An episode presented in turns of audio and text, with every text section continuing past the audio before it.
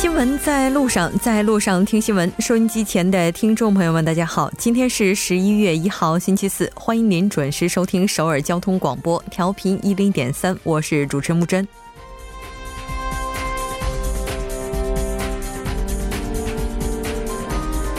对于韩国成年男性而言，几乎每个人都有一个需要跨越的坎儿，那就是兵役。就因宗教信仰及良心自由而拒绝服兵役是否合法的问题，在韩国也是由来已久的争议之一。时隔14年，韩国大法院做出了完全相反的判决，合法，一时激起千层浪。良心自由该如何评判？国防义务又将被置于何地？审理当中的剩余227起案件，接下来将做和解，我们也拭目以待。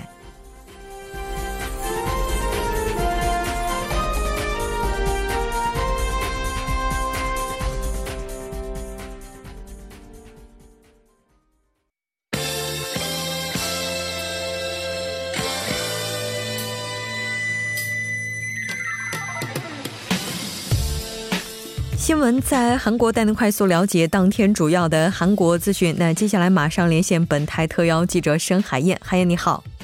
主播好，各位听众好， 非常高兴和您一起来了解今天韩国方面的主要资讯。 那今天是11月的第一天， 韩国总统文在寅也是在国会发表了施政演说， 我们先来看一下最新的报道内容。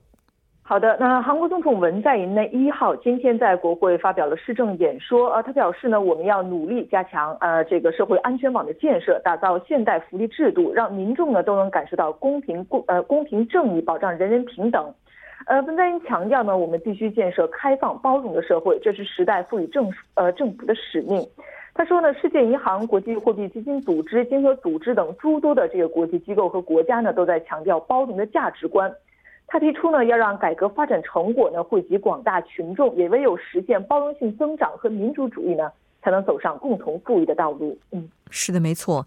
当然，对于目前韩国经济的现状，文总统呢， 也是发表了他的演说， 我们来看一下。 文在寅提及了这个公正经济、改革增长和这个增收促增长这三大的核心基调， 指出呢，要致力于打造全民富裕的社会。 他指出呢， 去年韩国的经济增速呢达到了3%， 今年呢有所回落， 或陷入长期低增长的困境。国内方面呢， 像这个贫富悬殊、 还有老龄化、 低生育率、 就业难 等结构性问题呢， 仍然存在， 且很难呢在短期内得到解决。 国外方面呢， 贸易保护主义抬头， 美国加息等呢， 可能会诱发世界经济放缓， 甚至是衰退。 是的，没错。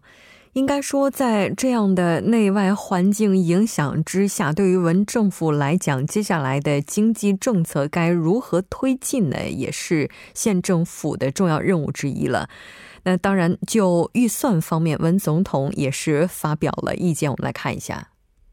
文在寅总统强调呢， 政府综合考虑了上述的情况之后呢， 编制了2019年度的这个财政预算案。 他表示呢， 在编制过程中呢， 将重点呢是放在了确保税收稳定方面， 并且呢将根据税收规模的增加呢， 来扩编财政支出。他指出呢， 这笔预算呢， 将用于建设包容性国家。 那明年的这个韩国政府计划呢， 投入23.5亿韩元， 约合人民币1441亿元， 呢用于增加工作岗位， 并将大力的发展中小企业和风险企业。 那同时呢， 韩国政府将为增加家庭收入、 加强社会安全网建设、 保障居民医疗、 居住教育等基础生活等呢， 投入 12.7万亿韩元， 和今年相比呢增加了 1.7万亿韩元。是的，没错。 当然在文政府执政以来到现在， 应该说外交方面， 特别是半岛局势方面， 是取得了很大的进展。 是的。 在对外形势方面呢， 文在寅表示， 朝美首脑会谈呢举行在即， 南北韩、朝俄、 朝中、朝日首脑呢， 近期也可能举行会晤。 韩半岛和东北亚呢走向共同繁荣的起点， 就在眼前， 我们绝不能错失这如同奇迹般的机会。 文在寅总统强调呢， 将通过这个横贯欧亚大陆的铁路呢， 形成东亚铁路共同体， 打造多边的这个和平安全体系。要以坚实的安保、强大的国防， 缔造和平， 和平呢才是韩国经济的新增长动力。为扩大国防研发和加强自主国防能力呢， 政府增编了明年的国防预算，规模呢较今年是增加了8.2%。那韩国政府呢还将从南北韩合作基金中拨款支持离散家属团聚、山民合作、铁路对接等这些南北韩的合作项目。主播是的，没错。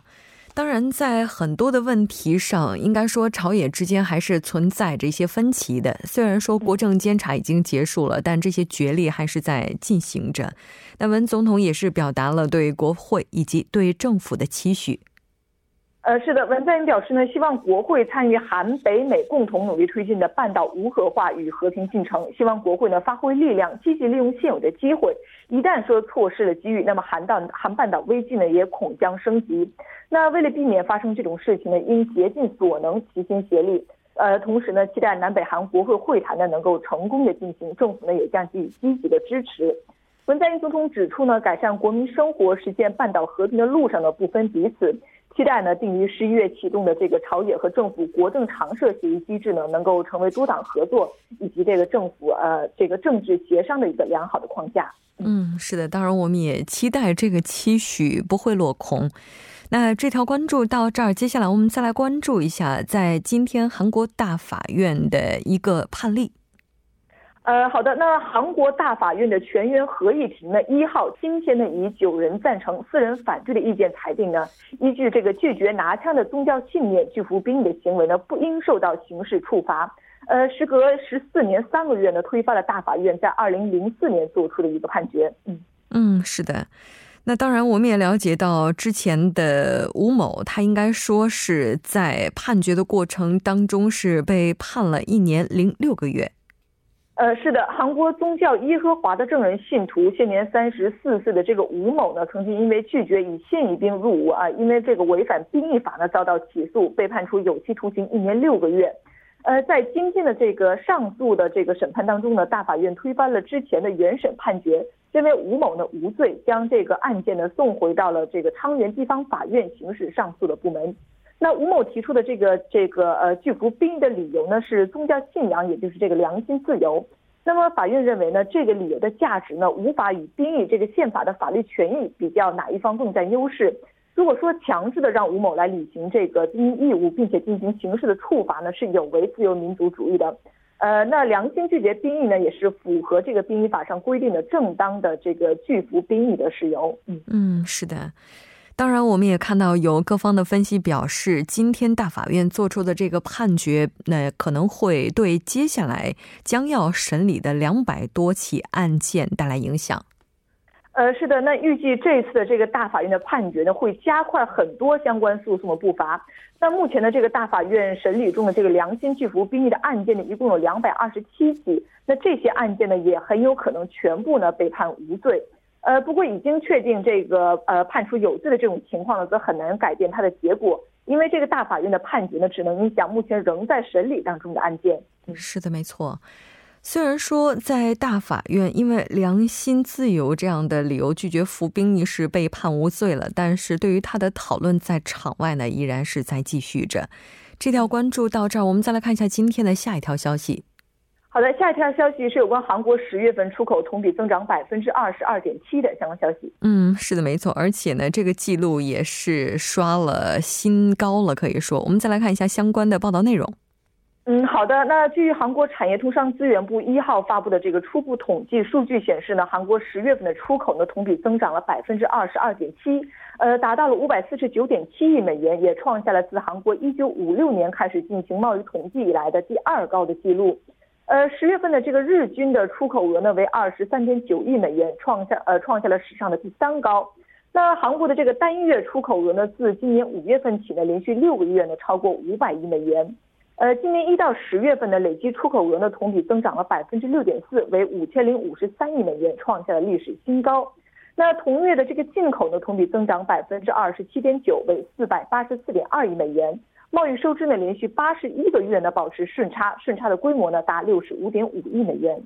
是的，没错。应该说，在整体经济不太景气的大背景之下，这个数据也是带给了人更多的欣喜。我们再来看一下下一条消息。下一条消息是有关韩国10月份的 CPI 同比上涨2.0%的相关消息。是的，没错。那我们先来看一下相关的报道内容。而韩国的统计厅呢，今天发布的一份数据显示呢，10月份韩国居民消费价格指数，也就是这个 CPI 呢，同比上涨 2.0%， 同比的涨幅呢也创下了13个月以来的新高。那去年10月份以来呢 ，CPI 迎来了12连涨，但是涨幅呢始终是徘徊在 1% 的这个水平。这是近期以来呢，这个涨幅首次达到了 2%。那对此呢，统计厅分析认为啊，这个国际油价持续攀升，以及这个石油类产品、谷物啊、农畜产品价格上涨等呢，是推动这个 CPI 同比涨幅创了新高的一个主要原因。CPI 消费物价指数，它是一个反映居民家庭一般所购买的消费品和服务项目价格水平变动情况的一个宏观经济指标了。那我们来看一下具体的涨幅情况。好的，那具体来看呢，蔬菜类的价格呢同比猛涨 13.7%， 那同比的涨幅呢也是时隔14个月呢再创新高。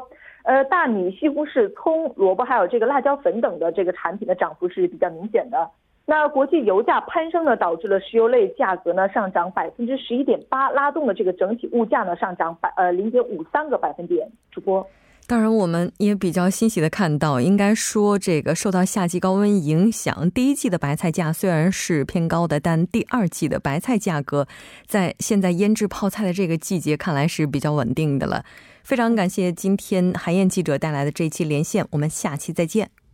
再见。接下来关注一下这一时段的路况、交通以及天气信息。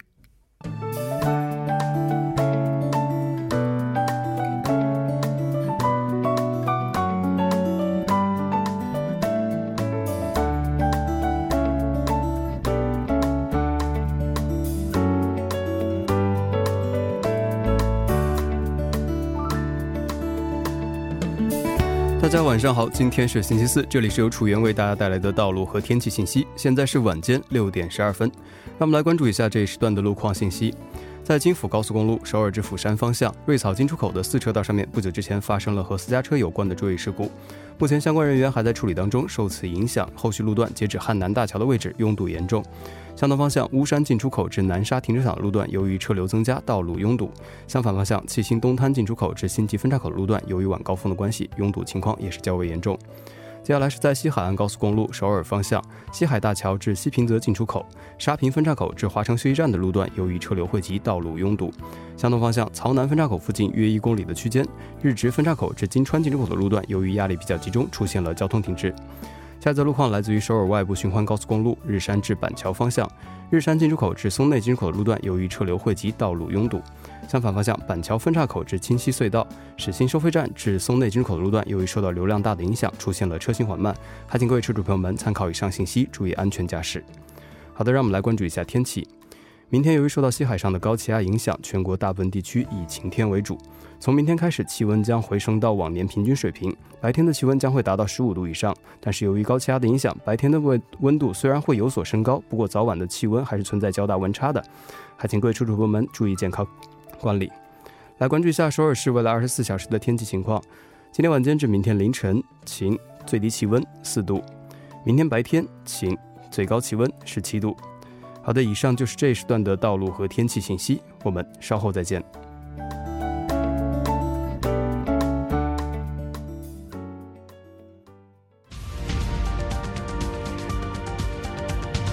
聚焦热门字符，洞察新闻背后，全方位解读当前时事，新闻字符。好的，欢迎回来，聚焦热门字符，解读新闻背后。接下来马上请出栏目嘉宾音乐，你好。你好主播，大家晚上好，非常高兴和您一起来了解今天的新闻字符。那今天您带来的字符我们先来看一下。今天给大家带来的主题叫做过分的갑질行为。过分的갑질，其实之前在节目当中我们谈这个话题应该说也是谈的非常多了。是。那今天这个过分的加这3个字什么意思呢？对，其实我们说到这个갑질本来就是已经很过分的这样的一个行为了，那加上这个的话肯定是给他打了一个这个双重的这样的一个强调。那我们来简单说一下啊，如果我们来换做一下，就是说我们换到这个世间当事人的这样的一个立场，如果所在咱们所在这个公司这个老板呢，他打了员工，你说打人这件事情本身就很过分，对吧？他还让旁人把这个他打人的这段给录了下来，他录下来的目的是什么呢？想要把这个当做这个自己的一个纪念品或者难听点，我们把它说叫做一个战利品，什么样的想法？收藏，对吧？那公司我们都会有这个 workshop，都有这个团建嘛。那你团建，我们说正常的话，一般公司团建也就是大家表演表演节目啊，或者是就算对搞个体育活动拔拔河呀这样的。那你想想人家这个活动项目就是说让这个职员就是韩国不是那种弓箭嘛，去射杀这种 这个鸡，射杀，如果射不到的话还会遭到这个老板的谩骂。那这个射杀之后如果击死的话还会这个老板还会拿个刀，就是跟这个鸡一起合张照，也算是对，算是一个纪念照。当然说到这么多，其实因为我基本上粤语和大家去了电影，那聊某个电影的话可能是为了大家更加方便的了解这个主题，那刚刚我说的这些还真不是哪个电影的片段，而真的是这个韩国社会所发生的这样的一个现象。而且曝光这件事情的 记者他还说呢，他手里面还有更多，就是说让人听起来更加 就是觉得会更为过分的这样的一个资料，目前还没有公开。那这件事件的加害者呢，还怎么说，还不是 一般人还是这个韩国未来技术的一个信仰的一个会长。那为什么会提到他呢？就是说韩国比较出名的这个网盘的实际所有者呢，据说也是他。你想想网盘，他是做高科技的，他不是说做这种普通的像一个饭店的小经营者呀这样的，是做高科技的。说句实在话，咱都是知识分子，对不对？这个他是涉及到了数据了。对，涉及到这些了。所以你就说作为一个有文化有知识的人，你不仅 就是我会觉得比其他的我之前听到所有的卡布制的这个行为，就是还让我觉得难以接受的这样的一个情况。嗯，是的。 这个咱们今天在说的这些确实不是危言耸听哈。那我们了解到目前韩国警方已经是介入了，对，如果要是按照相关的法律程序来走的话，那这个涉案的杨会长他可能会受到什么样的一些惩罚呢？是的，那像那个像这个主播提到的，目前警方呢已经是算是追加投入了这个40名左右的人力啊，他是成立了一个联合的调查组。那考虑到这个咱们通常调查所需要的这个时间， 所以预计传唤杨会长的时间呢会在这个下周初，所以这个速度还是蛮快的。那警方呢还计划呢近期呢会去传唤被杨会长殴打的这个前任的职员。那在今天我听这个其他的时事类节目的时候，有采访过这个前任职员呢，他已经不堪就这件事情过后，他离开了那家这个公司，然后因为可能就受打击比较大，他目前是一个人在一个这个岛上生活，就说都不愿去在城市这边这样的生活。那更远离他，对，尽量去远离这些城市的这些特别复杂的这样的一个事情。那刚刚主播也提到了涉嫌的这些情况呢，他可能会违反了一些跟信息有关的信息通信网的相关的一些使用规则，还有这个信息保护的相关法律。 此外呢，还有这个性暴力的处罚。那刚刚我们说到这些，其实没有提到这个可能是今后还会有曝光的相应的这样的一个资料。那除此之外，就是刚刚我们提到这些暴行啊，还有强迫员工啊，包括动物保护法等等，目前是这个五个 比较大的这样的一个种类。当然除此之外，就是因为他的这个行为我们还通过言论的报道，所以目前来看也是积攒了大量的民怨，所以有人就是比较谨慎的去推测，很可能他会被这个拘留调查。那特别是这个杨会长他暴行的这些证据还是存在的，所以相关的调查工作呢应该是会可能比较迅速的进行这个展开。嗯，是的。 其实像我们之前在提到韩国一些这事件的时候，这个施暴者他们一般也都会出面是表示歉意哈。对，那这次其实也是一样。哎，是他也是通过个人的一个社交媒体算是发表了道歉文。那他首先是说对因为自己的这个行为嘛，就是受到伤害的公司员工也好，包括就是看到就是我相关我的这个报道感到这个愤怒的所有人是表示这个真心的道歉。他也也提出了他会先辞去自己的这个职务，不再参与到公司的运营，也打算不会给这个员工带去任何的一个负面影响。当然了，他也承认自己的这样的一些行为并不会给这些已经受到伤害人带去一些些许的安慰，所以他打算在找每一位受害者道歉之前呢，会先这个向国民先承诺不再犯同样的这样的一个错误。其实整体上来看都是比较怎么说，就是对很诚恳的这样的一个态度。但是这段新闻底下的有两句话还算是比较引起我的一个关注。那报道这篇这个内容的这个媒体的一个数字编辑局啊，因为他是通过个人社交媒体进行的嘛，他就决定他是想这个了解到他这个账户的真伪，所以他多次试图呢和这一方取得这个通话的这样的一个机会，但是都没有能取得联系。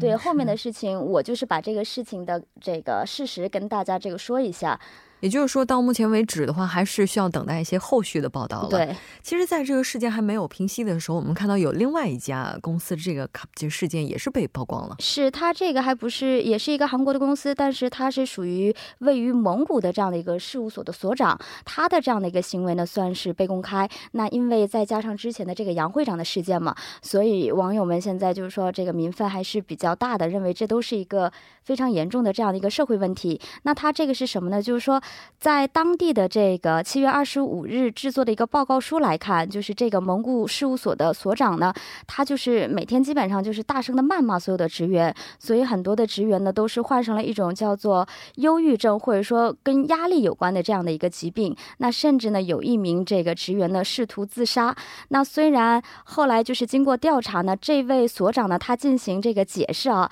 他说是因为职员们的反复失误，所以他才喊的。所谓的这个辱骂呢是他自言自语，但是不管怎么样，这件事情带给的社会的影响我们今天也都能看到。是的，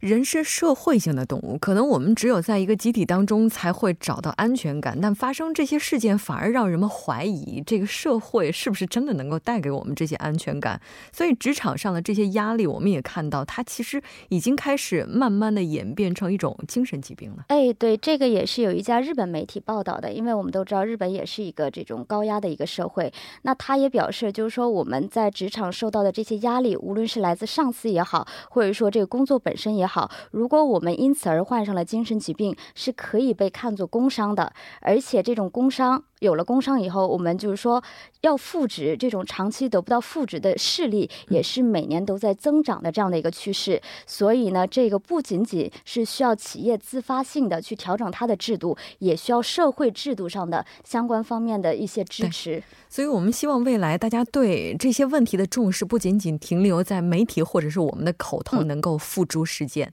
好的，非常感谢尹月，我们下期再见。好的，我们下期再见。稍后为您带来今天的他说。新闻在路上，在路上听新闻。您的点赞，您的回馈是对我们最大的鼓励与支持。参与节目，您可以发送短信到井号1013，每条短信会收取您50韩元的通信费用。另外，您也可以登录 TBS 官网3w.tbs.sover.kr 给我们留言。当然，在微信上搜索 TBS 互动，或者在 Instagram 搜索 TBS C News。也可以参与互动，新闻在路上，期待您的参与。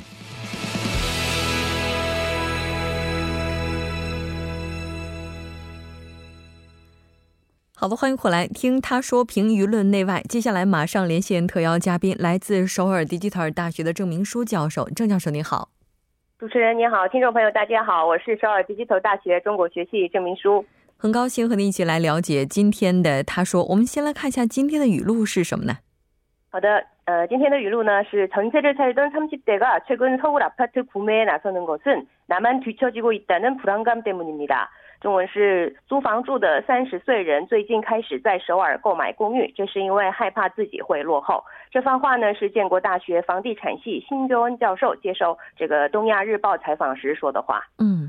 应该说首尔地区房价非常高，这已经是众所周知的一个事实了。那从这个不同年龄层来看哈，目前30多岁在首尔能买得起公寓的这个比重占的有多大呢？这个从首尔市公寓价格高涨不跌的去年开始呢，1980年后出生的30岁人的目前购买公寓的比重增加了很多。那么业界分析，今年曾有过一次的房价暴涨背后呢，也许有30多岁的人大规模进入房地产市场的原因存在。那么我们看这个韩国鉴定院的公寓买房年龄分析资料。2018年9月末为标准呢，首尔市的公寓交易量共有 77,944 件。那么这个购买公寓的年龄层当中呢，30岁人占全体的 29.5% 最多，接下来就是40岁人占 29.2%， 其次下面是50岁人占 21.3%。 其实呢，40岁人在购买公寓的年龄段当中呢，从2015年开始一直占据首位最多，不过今年呢却把首位让给了30岁的人。就是30多岁，现在年轻人买房子的热情是非常高涨的。为什么会有这样的现象出现呢？出现这种现象的原因，专家分析呢，30岁人的公寓投资热成了一种潮流。那么年轻人过去在理财方面呢，觉得这个房地产是旧方式，不去理财。不过呢，最近想法改变，年轻人开始回归于房地产投资了。由于双职工家庭很多，现金流动方面也掌握得很好。与40岁人口相比的话呢，子女又小，教育费支出没有40岁人那么多，所以呢，30岁人呢可以在买房这个房地产方面做出积极的投资。那其实对于投资而言哈，然后如果考虑到股价等等其他一些不稳定的这些投资方式，买房子好像确实是一个稳赚不赔的买卖吧。是的，我们看这个尹某的 case 就可以知道，今年35岁的尹某先生呢，去年12月的时候在江西区买了专用面积84平方米的公寓，当时他买的是7亿买的房子，不过呢，房价在不到10个月的时间里却上涨了11亿韩元，于是呢，他就觉得这个购买公寓就是稳赚不赔的生意。是的。那当然我们也提到过，说年轻人购买房子，那可能在内心的深处也是因为有一种不安感。是的，年轻人购买公寓现象呢，是一种不安感所引起的。这种不安感就是别人都争先恐后的购买公寓、投资房地产，我再不买的话，也许会落后的一种心理压力。之前在房地产价格下跌的情况下呢，这个唯有卢都港就是鲁原、道丰、江北地区公寓呢，30岁人的需求集中也是这个原因。是的。当然，那目前的这个现象来看的话，房产这个投资热是高居不下的，但并不意味着它会一路高歌，一直这么下去。所以房产界应该说也是有他们的看法。是的，业界呢对此呢悲喜交加，担心的是因为房价暴涨时期购买公寓或住宅的人集中，以后要是房价跌了，也有可能发生这个集体恐慌的现象。那么喜方面呢，就是业界期待房地产出现的新的需求阶层能够成为这个支撑市场的原动力。是的，没错。当然我们在这里也是提醒大家，如果真的有这样的经济实力然后在买房之前也是应该要三思而后行，因为毕竟在这样的高点购入，对大家来讲也许并不是一件那么好的事情，这个还是要量力而行。非常感谢郑教授带来今天的这期节目，我们下期再见。谢谢。那到这里我们今天的第一部节目就是这些了，稍后第二部节目当中再见。